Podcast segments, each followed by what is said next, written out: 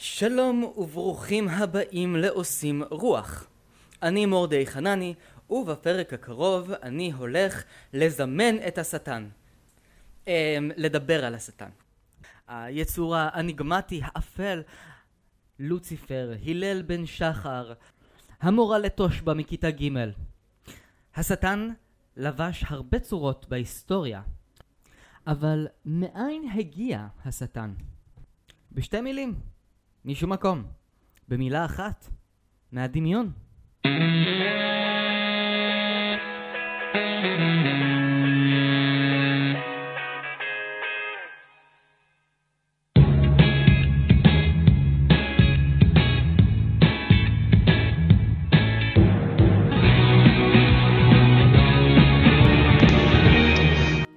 הסיפור על השטן מתחיל דווקא במקום שהמציא את הסלוגן השטן הגדול אמריקה והשטן הקטן ישראל. אני מדבר על פרס. בפרס העתיקה היו הרבה מאוד דתות. עד שקם יום אחד נביא בשם זרטוסטרה, בערך במאה השביעית לפני הספירה, והפך את כל התפיסה של הדתות הפרסיות לתפיסה אחת לפיה העולם מחולק לטובים ורעים, בני אור ובני חושך, צדיקים וחוטאים, מה שנקרא דת דואליסטית. מהמילה דו, שניים. שני צדדים. העולם הוא מעין שדה קרב בין צד אחד הטוב וצד שני הצד הרע, וכל אחד צריך לקחת צד ולהחליט איפה הוא עומד. בימים של דריווש הגדול, הדת הזרואסטרית הופכת להיות דת מדינה בכל רחבי פרס ומדי, ומי בדיוק נמצא באותה תקופה בגלות בבבל? אנחנו. ועם הספר אומר, הנה, יש לנו הזדמנות נדירה לסטארט-אפ. אנחנו ניקח את הסיפור של הטובים והרעים והשדים והמלאכים ונייבא אותם ליהדות כדי שנוכל להסביר למה יש טוב ורע בעולם. כך הגיע הסיפור של איוב לדת היהודית.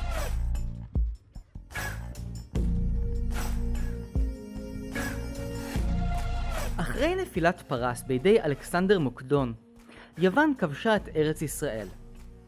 ליוונים היה במיתולוגיה את הדס, שישב ושמר על פתחי השאול. הדס לא תואר בתור אל יווני מרושע, למעשה היוונים האמינו בו שהוא היה אל של צדק, אל שמחליט לאן ילכו המתים. האם הם ילכו למקום של טוב ושמחה, או למקום של רוע ועצבות. הגיהנום היווני, דרך אגב, לא כלל בכלל אלמנטים של אש. מתי נכנסה האש לסיפור של הגיהנום? השאלה היא לא מתי, אלא השאלה היא איפה. בירושלים. המילה גהנום היא שיבוש של גיא בן הינום, המקום שבו היו מוציאים את האסירים להורג, ושם גם היו שורפים אותם אחרי שהיו הורגים אותם. במשך הזמן הנוצרים מתחילים לחבר בין הרעיון של גיהנום, אש, כפירה ומוות, הכל בגלל אותו מישמש שהתחיל אי שם בהרי ירושלים. עוד אנקדוטה מעניינת מהמיתולוגיה היוונית קשורה לפטון, בנו של אל השמש, שהעז לנהוג במרכבתו של אביו. תחת ידיו הבלתי מנוסות יצא מרכבת השמש משליטה, הוא חרך את אפריקה, יצר את מדבר סהרה והשכים את אורם של יושבי אפריקה. לבסוף נאלץ זהוס, מלך האלים, להתערב, להטיל ברק ולהפיל את פאטון. סיפור שהשתלב בשלב יותר מאוחר במיתולוגיה הנוצרית לגבי תולדותיו של השטן. השטן הופך להיות סופרסטאר בדת היהודית, ועל כך עוד נדבר, אבל מי שהופך אותו לכוכב בינלאומי אלו דווקא הנוצרים, בשלב של התפתחות הנצרות. בימיה הראשונים של הנצרות הם חיפשו עדויות בתנ"ך לנבואות שמוכיחות לכאורה שישו יקום לתחייה. איך נפלת משמיים, הלל בן שחר, נגדת לארץ, חולש על גויים. ואתה אמרת בלבביך, השמיים מעלה ממעלה כוכבי אל, ארים כסאי, ואשב בהר מועד, בירכתי צפון, אעלה על במתי אב, אדמה לעליון, אך שאול תורד אל ירכתי בור. כלומר, הנה לך, הלל בן שחר, חשבת שאתה תוכל לשחק לך בכוכבים? לא, לא, אנחנו נוריד אותך אל תוך איזה בור שנמצא באדמה. הנבואה מכוונת למלך בבל במקור, לפי ספר ישעיהו, אבל אף פעם לא מוקדם מדי לפוסט מודרניזם.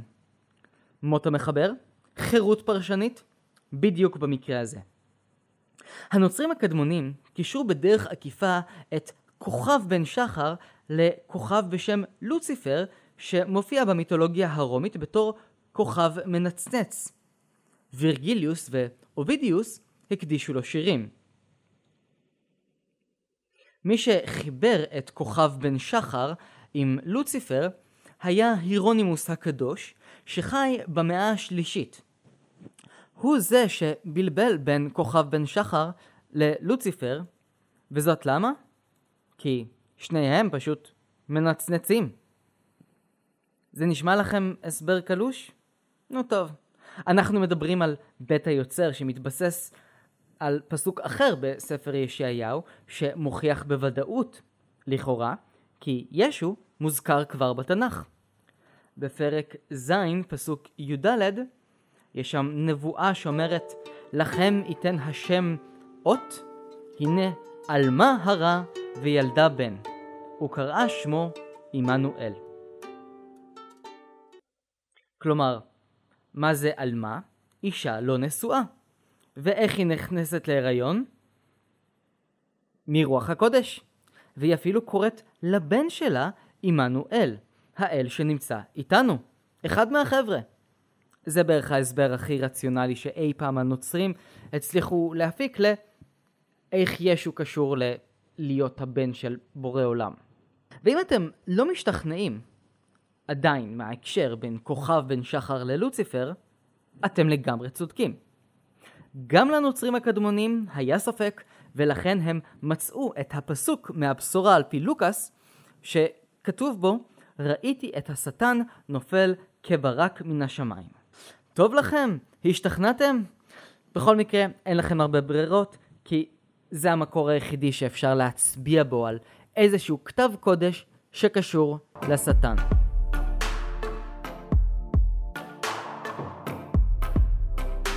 אז מה הסיפור של לוציפר? אין שום סיפור. לפחות לא משהו שעלה בכתבים מקוריים בברית החדשה או בתקופות המוקדמות של הנצרות. כנראה שבלב ימי הביניים, התקופה הזו של הטירות והדרקונים והמלכים והנסיכות והאבירים ו... טוב נו, בואו נודה על האמת. ימי הביניים היו תקופה של אלף שנים שבהם נזירים בכל אירופה התכנסו לדיונים מפרכים בשאלות כמו כמה מלאכים יכולים לרקוד על צ'ופצ'יק של מחט.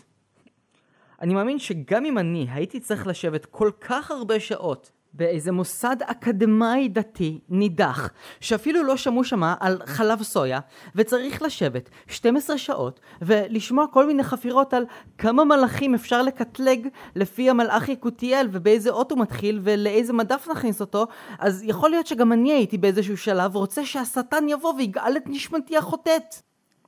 אבל אני לא חי בימי הביניים. לי אין את הלגיטימציה שהיו לנזירים בימי הביניים לשבת ולהגות בסוף אותם ימים ארוכים ומתישים על הדברים החשובים באמת שמהם עשוי העולם שלנו. הנזירים מימי הביניים הגיעו איכשהו למסקנה המתבקשת מאוד לגבי הסיפור על תולדותיו, לגבי הסיפור על תולדותיו של לוציפר ומי זה השטן הזה שאנחנו כל כך פוחדים ממנו.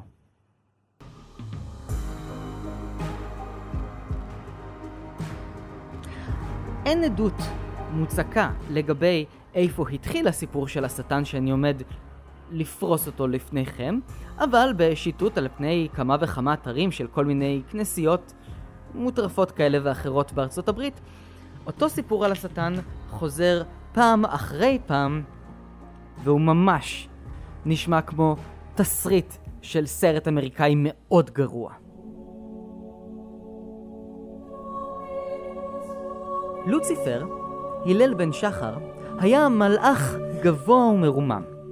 יום אחד הוא שמע שהבוס הגדול, הקדוש ברוך הוא, עומד לחבוק בן בכור. הלל ראה את ארשת פניו, כמו ארשת פניהם של המלאכים האחרים. היא הייתה קלה ומלאת הבעה של אושר. אור מיוחד זרח בפניו והבריק סביבו, והתינוק היה יפה יותר מכל המלאכים האחרים. אבל ישו, בנו היקר של הקדוש ברוך הוא, היה נעלה מעל המלאכים האחרים. לוציפר חשב שהוא עצמו יהיה המועדף בשמיים בין המלאכים. למעשה, הוא שאף להשתוות לאל בעצמו. הוא התעולל בגאווה בין המלאכים וסיפר שהוא ולא ישו הוא הבן המועדף. וישו סתם עושה חנדלח לאבאלה, ובקרוב מאוד יוכח כי לוציפר ואוהדיו יהיו הנבחרים ויזכו לשבת על כס הכבוד. יש לי אח קטן שלא מזמן בנה עולם, לא מדבר ולא הולך, אח קטן. עיניים לא כחולות, גם צוחקות וגם בוכות, אף כפתור טלטל זהוב וחיוך מתוק אהוב, וכולם אוהבים אותו איתו הם משחקים, לא יודעים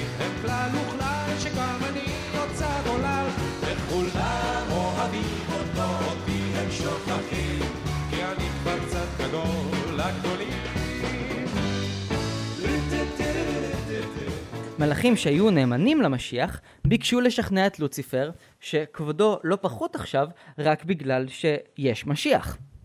לוציפר סירב להקשיב. המלאכים הנאמנים מיהרו אל בן האלוהים והזהירו אותו. הם מצאו את האב בבידה עם בנו האהוב, יושבים ואוכלים בסוכת אורו של לוויתן. הקאבה בוחן כליות ולב שיודע את סתרי ליבם של מאמיניו ומלאכיו. לא ידע שלוציפר רצה למרוד בו. כאשר סיפרו לו שלוציפר מתכנן נגדו מרד, הוא החליט לא לגרש את לוציפר ממושבו בגן העדן. אלוהים נתן הזדמנות שווה למרד. הוא היה בטוח שהמלאכים הנאמנים ישמרו עליו ויגנו עליו. בקרב הזה כל מלאך בחר את הצד שלו וגילה לכולם למי הוא נאמן ובצד של מי הוא נמצא. היושב במרומים ראה אילו מלאכים חתרו נגדו ואילו מלאכים היו נאמנים לו. וכך בתום קרב אכזרי בו הוא ניצח את הלל בן שחר, הוחלט כי גזר הדין של אותו מלאך סורר יהיה גירוש מגן העדן, אבל הלל בן שחר, לוציפר, אמר אני מאמין בניו אייג', אני אהפוך את הדפקט לאפקט.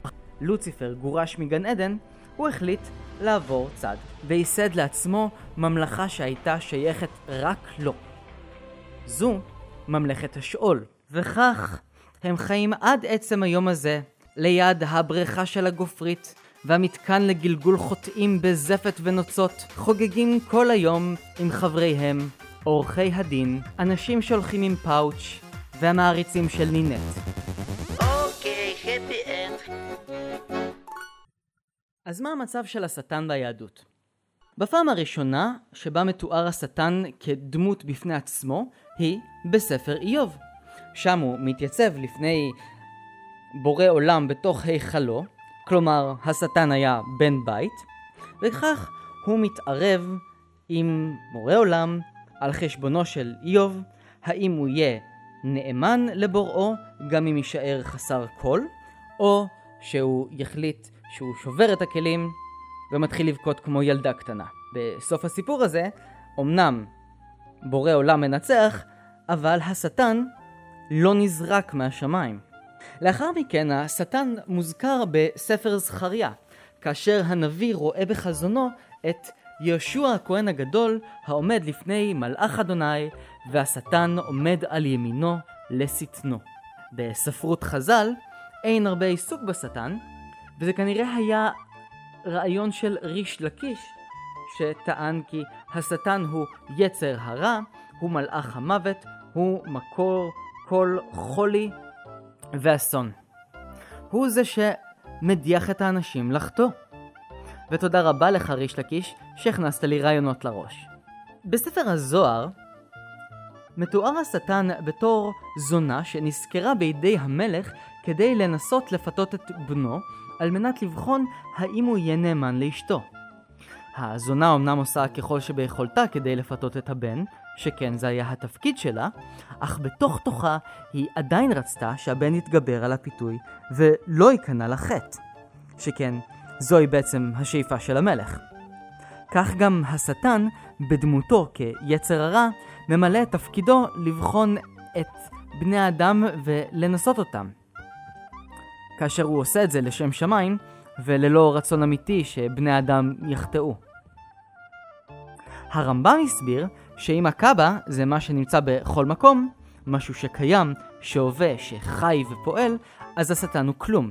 הוא אפס, הוא העין, ההיעדר המוחלט.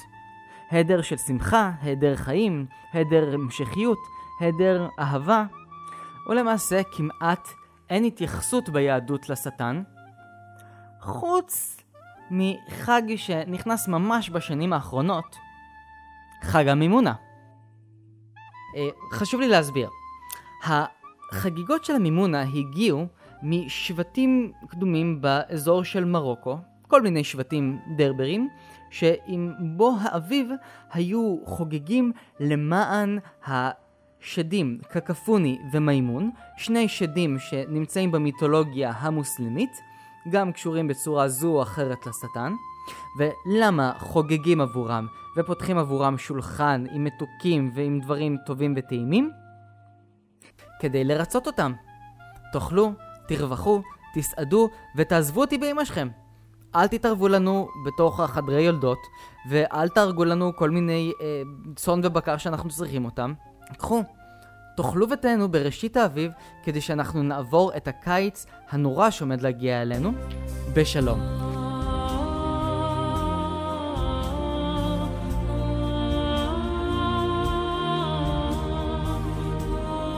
אבל לא הכל אגבי ומשעמם בסיפור שלנו על השטן, ובאזכורים המעטים מאוד בכתבי הקודש, גם ביהדות וגם בנצרות, אבל עכשיו פיצוי.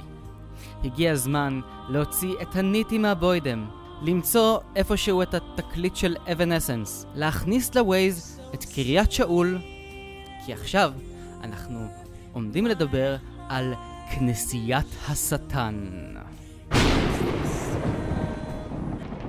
כנסיית השטן הוקמה על ידי אנטון שנדור לביא, שחי בין השנים 1930 ל-1997.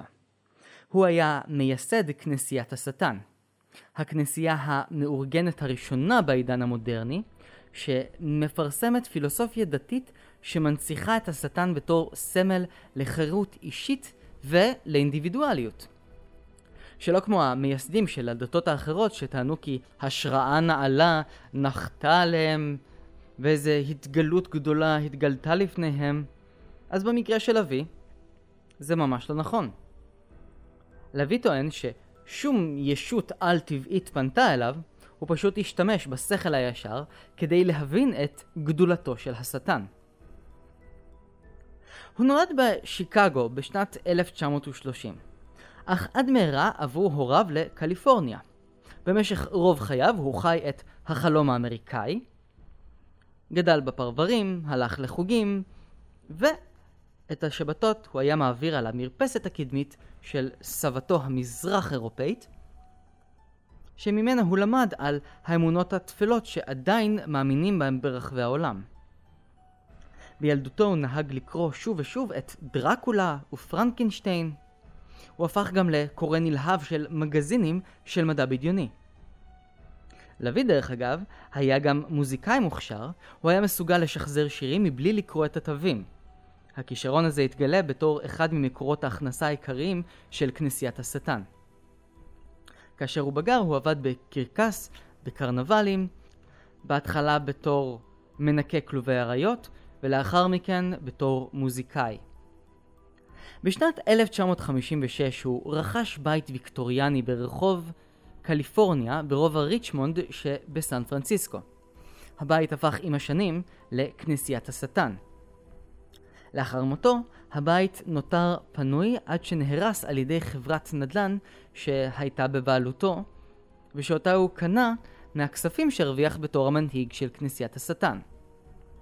אבל לפני שניכנס לכל העיסוקים שלו, אני הייתי רוצה להגיע לנקודה שבה אולי בכל זאת הבזיק הרעיון במוחו, לפיו עבודת השטן היא האופציה ההגיונית ביותר. וכמובן, שכדי לחשוב טוב טוב על השטן, לרצות את נוכחותו ואת ידיו הגואלות, בשביל כל זה צריך להיות הרבה זמן ליד ילדים. בשנת 1965, לביא השתתף בתוכנית ילדים בשם באז באז, תוכנית הומוריסטית שהנחו אותה שתי בובות מריונטה. הוא סיפר על ההתעניינות שלו בתחום ההיפנוזה ועל האריות שאותם הוא הכיר בקרקס. לאחר שהוא סיים עם הפרק הזה של חלטורת הילדים,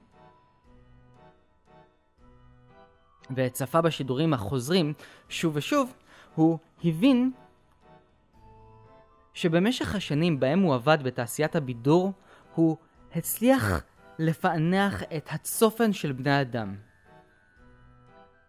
במשך כל אותם השנים, הוא הבין כיצד אנשים נהנים לראות סבל, מושפעים ממוזיקה מבלי שהם מבחינים בכך. מוכנים לבזבז כסף על מופעי קסמים מטופשים, ולמחרת לשלם שוב כדי לצפות שוב פעם באותו הליצן המסכן שמכניסים אותו לתותח ומעיפים אותו לצד השני של האוהל של הקרקס, ואנשים פשוט צוחקים. מתעללים בפילים והם צוחקים. זורקים אריה דרך חישוק בוער והם מוחאים כפיים בהתלהבות. אנחנו כולנו מעין בובות מריונטה שמונעים מהדחפים האפלים והיצרים הקדמוניים ביותר שיש לנו. לביא גיבש את הרעיונות שלו וזיקק אותם למעין פילוסופיה ייחודית שמבוססת על המחקרים שערך ועל התובנות שהבין, ותחת ידיו יצא לו התנ"ך האפל. הספר שבו הוא מתאר לראשונה את הפילוסופיה המרתקת מאחורי עבודת השטן.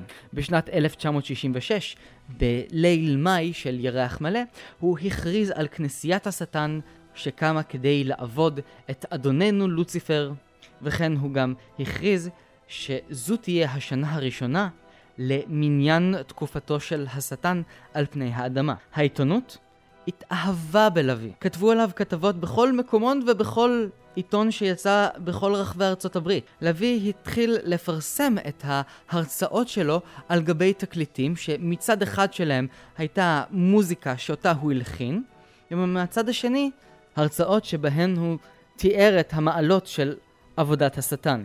לאחר זמן מה הוא החל להפיץ את התנ"ך השטני באלפי עותקים בכל רחבי ארצות הברית. הוא החל לקיים סדנאות להכשרה של מכשפות. הוא הנחה נשים כיצד הן יוכלו להשיג את רצונן באמצעות יללות, פולחן שטן והכנת שיקויים. בהרצאות ובסדנאות שלו הוא הסתמך על הדברים שכתב בתנ"ך השטני. בקצרה, זה ספר שלם שמסביר שכל מה שלימדו אותנו, שרע הוא טוב. השטן מייצג נקמה במקום להגיש את הלחי השנייה. השטן מייצג פינוק במקום התנזרות. השטן מייעץ לאנשים לאכול ולהשמין ולהשתולל ולעשות כמה סקס שהם רק רוצים כי זה הדבר הטוב ביותר שקיים בעולם, הדבר שניסו להסתיר מאיתנו במשך כל החיים שלנו. בשנת 1972 הוא הדפיס ספר נלווה לתנ"ך השטני, ובו הוא הכיל כל מיני פולחנים שנלקחו ממסורות שטניות, ש... אותנו לקח מתרבויות שונות ברחבי העולם. מיפן, מאפריקה, דרום אמריקה, וכן, גם כל מיני מנהגים של שבטים ברברים מצפון אפריקה. מאז שהוקמה, כנסיית השטן של לה-ויי משכה אנשים רבים ומגוונים, שחלקם הגיעו כי הם פשוט רצו לראות משהו אחר, לחוות חוויה ששונה מכל אותן דתות קונבנציונליות שהורגלנו אליהן. בין השאר כוכבים כמו קינג דיימונד ומרלין מנסון. כל אלו היו בעבר חברים בכנסיית השטן. את הכנסייה הלוי הפסיק להנהיג באופן רשמי כפי שהוא הנהיג עד שנת 1972. באותה שנה התקיים הטקס הציבורי האחרון בתוך הבית שלו ברחוב קליפורניה. הפעילויות השטניות הועברו לעשרות כנסיות שטניות אחרות שנוסדו ברחבי העולם. מיפן ועד צ'ילה, מדרום אפריקה ואפילו כאן בישראל. בשנת 1975 לוי ביצע ניקוי אורוות. הוא העיף מהכנסייה השטנית את כל העלובים והאומללים שניסו לקבץ תשומת לב בכנסייה. הוא לא רצה את בני הנוער שאהבו לישון בבתי קברות, הוא לא רצה את אותן uh, נערות בעלות הרס עצמי ו-daddy issues שהגיעו כדי להצהיר על כך שהן רוצות לצלוב חתולים. לוי טען שהמעמד של אדם בתוך הכנסייה צריך לשקף את המעמד שלו מחוץ לכנסייה. בעלי הדירוג הגבוה ביותר בעולם החיצון צריכים להחזיק בעמדה מתאימה גם בתוך הקבוצה. לוי סגד להצלחה חומרית. מבחינתו מנהל בנק יהיה אוטומטית חבר של כבוד במסדר השטני ויהיה הרבה יותר חשוב מאשר איזה פקיד דואר ששנים דואג לקנות במבות לפני אספות. לוי היה כל כך כרוך אחרי האמונה השטנית שלו שהוא לא שם לב שאנשים בסך הכל רוצים הערכה, מילה טובה, דברים שהוא כמובן לא העניק להם וכך קרה שאנשים רבים מאוד עזבו אותו, בין השאר הבת שלו זינה, על התעללויות פולחניות למען השטן. התעללויות גופניות ומיניות, זנות בכפייה, סחר בסמים ופורנוגרפיה. אנשים טענו כי בכל מיני חוות מרוחקות ברחבי ארצות הברית ויפן ישנם חוות רבייה שבהם מולידים ילדים שאותם מקריבים לאחר מכן לשטן. אנשים טענו שמדובר בקונספירציה בינלאומית שאחראים לה כמובן היהודים והבונים החופשיים. מנהלי בנקים, פוליטיקאים, פרופסורים באוניברסיטאות מחזיקים קמעות עשויים מאיברים של בני אדם שנקטשו ונגדעו במהלך פעילות פולחנית למען השטן. ברבות השנים התברר כי אין שום עדות לאותן חוות רבייה או לאותם טקסים שטניים אכזריים, לא הוגשו תלונות במשטרה ולא הוצאו כתבי אישום לאנשים שהיו מעורבים בלכאורה אונס ורצח בבתי קברות. מה שכן, כאשר נתפסו אנשים כאלו, התברר כי הם היו מושפעים מהצ'יזבטים ומהאגדות שרווחו על הכנסייה השטנית וניסו לייסד משהו בזכות עצמם על ידי כך שהם הצלבו חתול בבית קברות נטוש אבל אלו היו דברים מאוד נקודתיים. במשך הזמן חוקרת בשם נטלי פלקו חקרה עשרות מקרים שבהם אנשים היו משוכנעים כי הם נחטפו על ידי הכנסייה השטנית ובוצעו בהם נישואים וטקסים ופולחנים ובכל המקרים האלה התברר שלא קרה שום דבר, אלו היו זיכרונות כוזבים כמו אנשים שטוענים שחטפו אותם חייזרים. אגב, אחד האנשים. המפורסמים ביותר, שטען בראיונות ובכנסים שעבר כל מיני התעללויות שטניות על ידי אנשים שהתעללו בו למטרות פולחן, היה לוי בעצמו. כל הטענות על ההתעללויות שהוא עבר היו שקרים מוחלטים, כפי שהתגלה לאחר מותו במחברות שנמצאו בבית שלו. לוי נפטר בסופו של דבר בשנת 1997 כתוצאה של סיבוך של דלקת הריאות.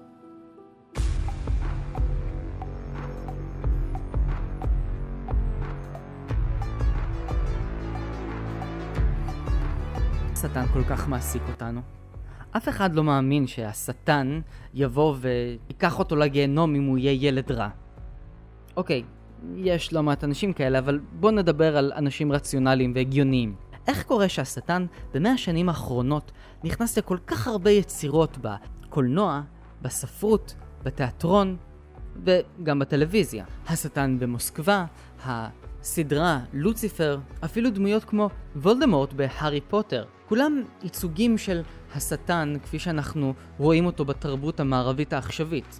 השטן של פריקת העול, השטן של האנטגוניסט המוחלט והאולטימטיבי נגד הפרוטגוניסט החזק שכובש את יצרו, שנלחם בעצמו כדי להציל את העולם, את אימא שלו, את חברה שלו, מהזרועות האכזריות והמצולקות של השטן.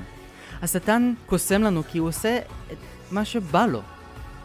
בשטן במוסקבה, השטן יוצר חגיגה ענקית עם חתול בהמות והופך את כל מוסקבה על פיה. ב South Park, השטן הוא מצחיק, הוא אדם רגיש. אפילו פאוסט במפיסטופלס מציג את השטן בתור אב טיפוס של אורסולה מבת הים הקטנה.